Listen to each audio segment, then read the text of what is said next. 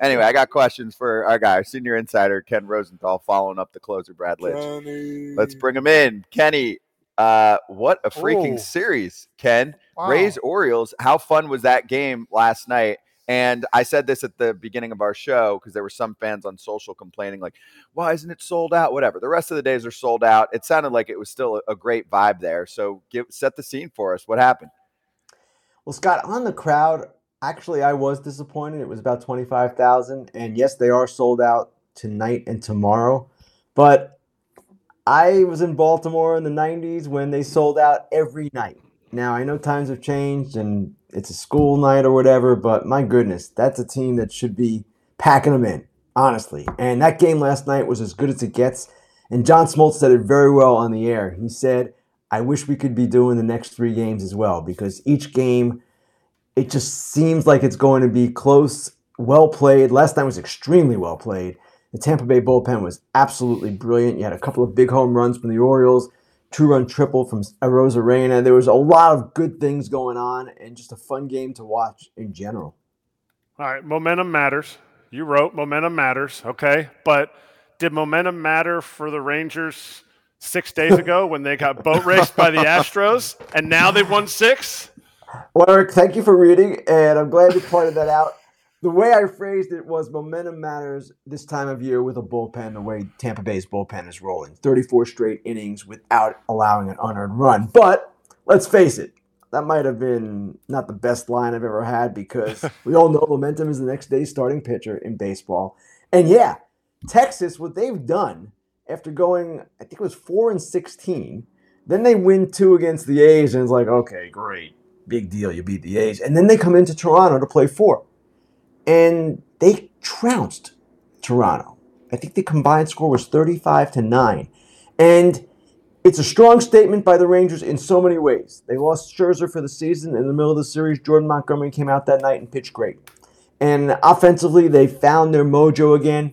Seager, if he had played more games, I think we would really be discussing him as an MVP candidate. I don't know that he can beat Shohei out when he's at around 102 games right now, but still, he has been a dominant force offensively. And in the Tampa Bay clubhouse last night after the game, some of the players were talking about Seager, saying, hey, maybe he should be MVP. So that's where his status is within the sport right now among his peers.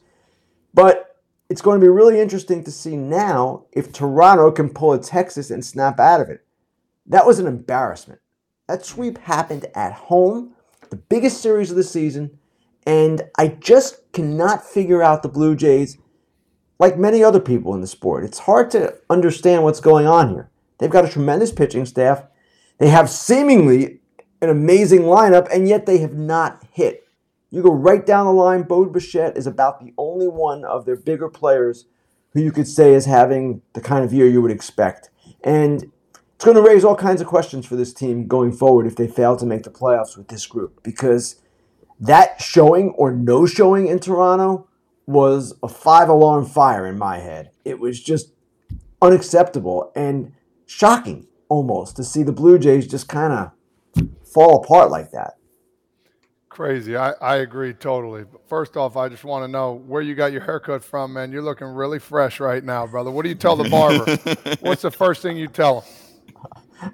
I don't say much, Todd. they- There's not that much to know. work with, man. But you know what? It was a new person who did my hair, so maybe I'll go back to that person.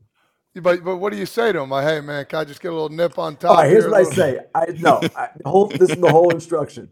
Short on the sides, longer up top. That's all I say. I tell you what, I give credit to that barber. It's Give- give- working. It's not bad. I man. like It's it. Not bad. Hey, I want to get into it a little bit. The in-game interviews, man. People are getting critical about these. Um, you know, talk to us about that. I, I love all that kind of stuff. That's where you get the juice, you know. So like what's going on there? We started it last year on Fox in the playoffs, and I was covering the Phillies for their almost their entire run. We didn't have the wild card series, but the division series, NLCS World Series, we had the Phillies, and they were extremely cooperative about it. They were eager to do it, and we had some really great moments doing those in-game interviews. Now, what fans need to understand, and I explained this last year, but I'll be happy to explain it again.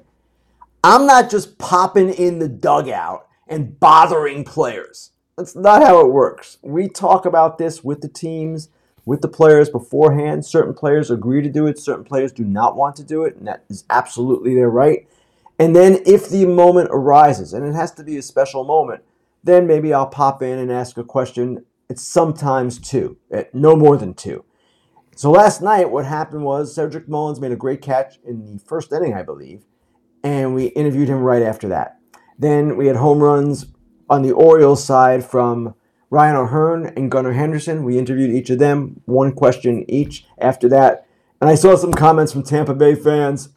What about us? Why is Fox so biased? It has nothing to do with bias.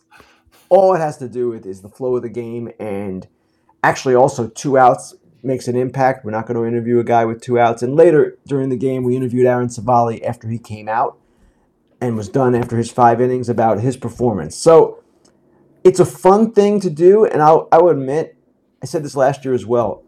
I had reservations when we first started talking about doing this because I like to think I know my place, and my place is not in the dugout. But this is a different kind of deal. I'm really only there for maybe a minute. We wait a little bit before they come to me, and it's one question and I'm out. So it can give you some insight as a viewer into what the player's thinking in the moment. That's the whole idea. And it's been a really effective thing. But for all those people who are going to come at me during the playoffs and saying, stop bothering the players, we are not bothering the players. They have agreed to do it.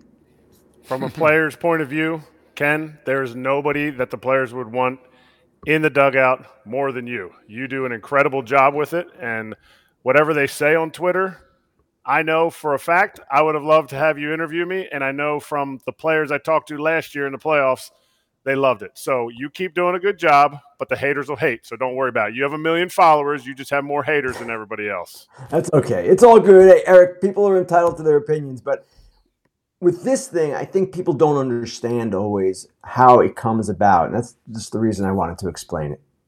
Yeah, no doubt. You do a great job. Keep it up somebody else that I think has done a great job and can't keep it up now, Chaim Bloom, getting fired in Boston. I told you my opinion. I want to hear some more facts behind it because I was part of the player development. I saw how he built the player development headed by Abe's in in the minor leagues there and the people that they hired and the people that they fired during that time I was there the people they hired were people that were great people. And he built that organization. He built that minor league system, I think, to 10th when they were 30th when he took over. So, what, what, is there more behind him getting fired that we don't know about? Eric, it all comes back to ownership, in my opinion. And we have to view Chaim Bloom from the prism of when he was hired and what the expectations were. And they said they wanted him to build a consistent winner and they wanted to do it cheaper. That was the implicit message when you hire someone from Tampa Bay. They wanted a more efficient payroll. They got that. They didn't get the consistent winner, at least not yet. And certainly the past two trade deadlines have not been Chaim Bloom's best. There have been some other decisions that have been questionable. Well, welcome to being a general manager. That happens. No general manager is perfect. No team is perfect. It's just the way the game is. Could he have made some better decisions? Absolutely and he would probably be the first to tell you that. But again, I come back to ownership, and ownership was the force behind the Mookie Betts trade, which of course created the negative perception of Chaim Bloom in the first place. He had to trade Mookie Betts. The entire industry knew it. He didn't get enough from Mookie Betts because you cannot get enough from Mookie Betts. Not going to happen. And as Andy McCullough wrote in The Athletic, he was kind of doomed from that moment in certain respects. But to your point, Eric, they have done what was asked of him, which was to build a better infrastructure, which was develop the farm system in a much better way. They now have some young players coming. We've seen some of them in the last couple of weeks. They have a core developing that's going to be kind of intriguing for years to come. And he said it in his statement. There are great things ahead for the Red Sox. And I believe that. They're going to have to do some things in free agency and spend some money in ways that ownership hasn't done of late, especially on pitching.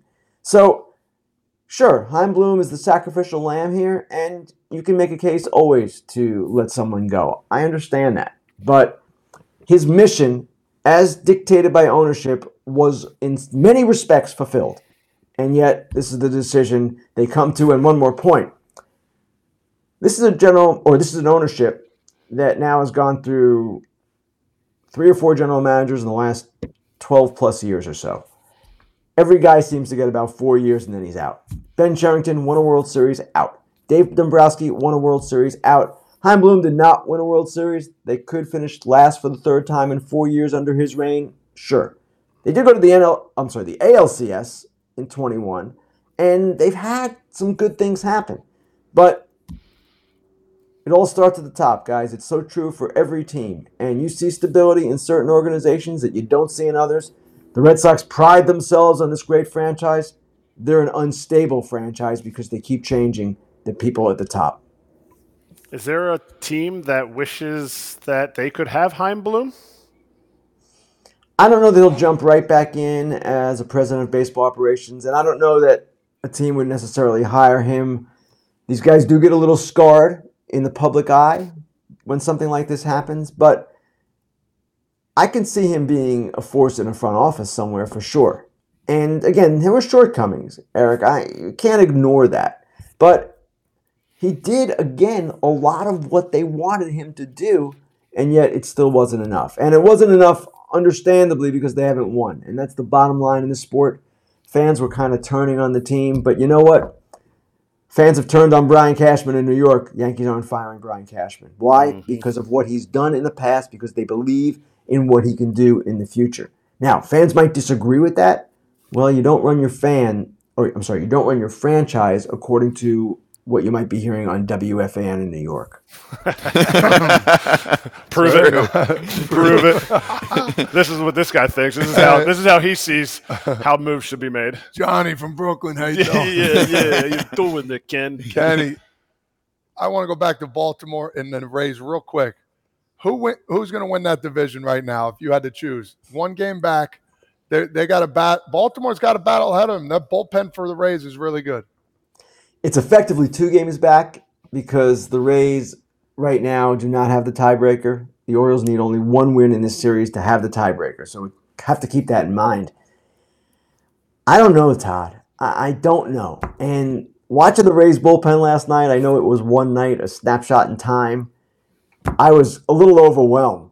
It was 12 up, 12 down with seven strikeouts and one after another. Poche, uh, Armstrong, Fairbanks, the whole group. It was impressive. Stephenson, of course. So you can't do that every night, but they've done it every night for about 11 days now, haven't allowed an earned run. And that alone gives them an edge, even over a Baltimore bullpen that remains quite strong without Felix Bautista. I'm worried about the Orioles starting pitching. Flaherty goes tonight, and he has to do better than he has done for them. At the same time, the Orioles have this way about them. And I asked Gunnar Henderson last night about this when we did our in game interview. They have a resilience. And he said that's been our MO all year. That's who we are. We come back, we get unfazed by anything. And for a young team, that's extraordinary. That said, the Rays are experienced at this. They've done this. And they've got a Arozarena starting to pick it up again. And look out if he gets hot. So the Rays, for all their troubles, the losses of McClanahan and Springs and Rasmussen, and of course Wander Franco, they're right there. They're right there because they're always there. And I would not be surprised to see them take this thing. You know what's been crazy to me, Ken, as I'm watching these two teams go at it because they are very different ball clubs in my mind. Jose Siri goes down, very valuable part of this team, and I, mm-hmm. I forgot. I'm like, oh yeah, Manny Margot, and they bring him back, and it's like perfect timing. They're oh, there's lefties yeah. in the bullpen, like let's bring up Margot a little bit early and and throw him in this series at some point. So the but depth even without that, Franco, yeah. Taylor Walls is a very good defender, the best defensive shortstop in the organization for a while there, are a couple of days, they had Basabe playing shortstop. He's another kid. They just churn out these young middle infielders. It's amazing. And not all of them are stars like a Wander Franco is, but they do, Scott, have very enviable depth all around. And it's one of the hallmarks of their organization. And really, because of the losses that I just mentioned, the starting pitching and Franco, this arguably is one of their best seasons in just getting the performance they have out of the players that they have used. It's pretty incredible, actually. And on the Baltimore side, they're healthy. like aside from Felix Bautista, I know that's a, a huge loss for them. Like they haven't had massive injury. Like the Rays, I'm looking at the rosters and I'm like, whoa, the IL has serious names on Tampa Bay's side. The question I want to ask you about though is what I read in your notes about Jack Flaherty because I feel like this is the time to bring it up. You reported that Jack Flaherty could have been shipped to Tampa Bay, and I'll let you fill in the rest on what happened. What happened was that the Rays had an agreement with the Cardinals for a trade to get Jack Flaherty to Tampa Bay, and this was after the Aaron Civale trade. So they were going to add Flaherty in addition to Civale. And it fell apart because something happened in the medical stages. A player was identified and flagged. And the Cardinals ultimately decided we don't want to do this. We want to turn to Baltimore instead. Baltimore gave them a pitcher who shut down Baltimore just two nights ago, Drew Rom. And so far, so good for the Cardinals in that regard. But who knows what might have happened if Jack Flaherty had gone to Tampa Bay, which has had such success with pitching. Robert Stephenson is simply the latest example. Wrote about him today. Baltimore doesn't have that same track record, though they've certainly done well with the current group that they've acquired and put together. But Flaherty has been a disappointment so far, a big disappointment. Seven ERA and I think six starts. So he can still rewrite his story for the rest of the year, but it's quite interesting that these are the two teams, the best two teams in the American League, and they were vying for the same player. And the team that got the player isn't necessarily happy about it the way he has performed so far.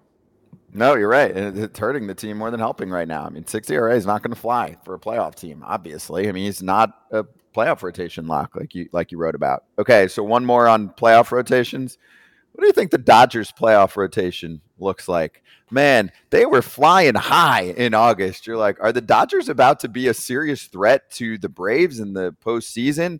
And now, in addition to the guys they've lost, which you can cover, the, the Kershaw news too is, is, I'm super curious to see where he's at physically, and they haven't told us a lot about him, and he hasn't either. Well, we have to go by what we see, right? His velocity's been down his last two starts significantly. They pushed him back this time. He's had this shoulder issue. None of this is good. And I don't know what it means for the postseason. Maybe in their minds, they're getting him ready for the postseason, resting him up. Or maybe there's a more serious problem here and they're simply trying to get him through as best they can. They've got Kershaw, they've got Lance Lynn, they've got Bobby Miller. They've got Ryan Pepiot, Ryan Yarbrough to be a bulk guy if they use openers. They can do a number of different things. They might not have the experience with this group that other teams will have in the postseason. They have stuff. One of their people described to me the other day as we'll be in the 80th percentile for stuff and the 1 percentile, first percentile for experience. That's maybe a little hyper, hyper, hyperbole, but at the same time, it's not the same kind of Dodgers rotation that we might have seen, for instance, with Kershaw healthy and Urias and Buehler and all these guys, Dustin May, Tony Gonsolin, right down the line. It's a different group, and they're going to be challenged. But their bullpen's been really good. They will find ways to use and deploy their pitchers better than most teams do. And as I wrote the other day, I don't expect this to happen, but wouldn't it be something if this was the year with all these obstacles in front of them, the Dodgers finally got a World Series title over a full season? in the Andrew Friedman era. I don't expect it to happen. The Braves are simply too good, but who knows? Baseball's a crazy sport, and crazy things do happen in October. Yeah, teams get hot. Offense is, I mean, we talk about pitching and defense, but offense is a huge deal in the playoffs. Like, they've got it. That offense is good. They can swing the bats. But you're right, they're not a super team this year. So it's like, it would prove the point that the, the playoffs are the playoffs. It's not always the best team. Playoffs? So, playoffs, exactly. Ken, uh, great to see you. Enjoy your weekend. We'll talk to you next week. And oh, wait, Thanks, before guys. you go, I want to throw this up there for everyone to see the Fair Territory promo that people can obviously catch the show every Monday um, on YouTube and wherever you get your pods. But also, there were a lot of questions in the YouTube chat just now, and I would like them all to direct their questions over to the Twitter feed that you love to watch uh, of your own Twitter feed because you'll throw out a question for Grill and Ken at the end of the show. So just want to call that out for everyone. And you handpick them, right? Every week? We do. We go yes. through. Yeah. So, mm-hmm. um, yeah, we get rid of the the weird ones and we'll we'll display some good ones, but there were about 10 just now. We're not getting to him now. Ask Ken. He'll answer him himself so Todd doesn't interrupt him talking about haircuts. Ken, we'll talk to you next week. Thanks, guys.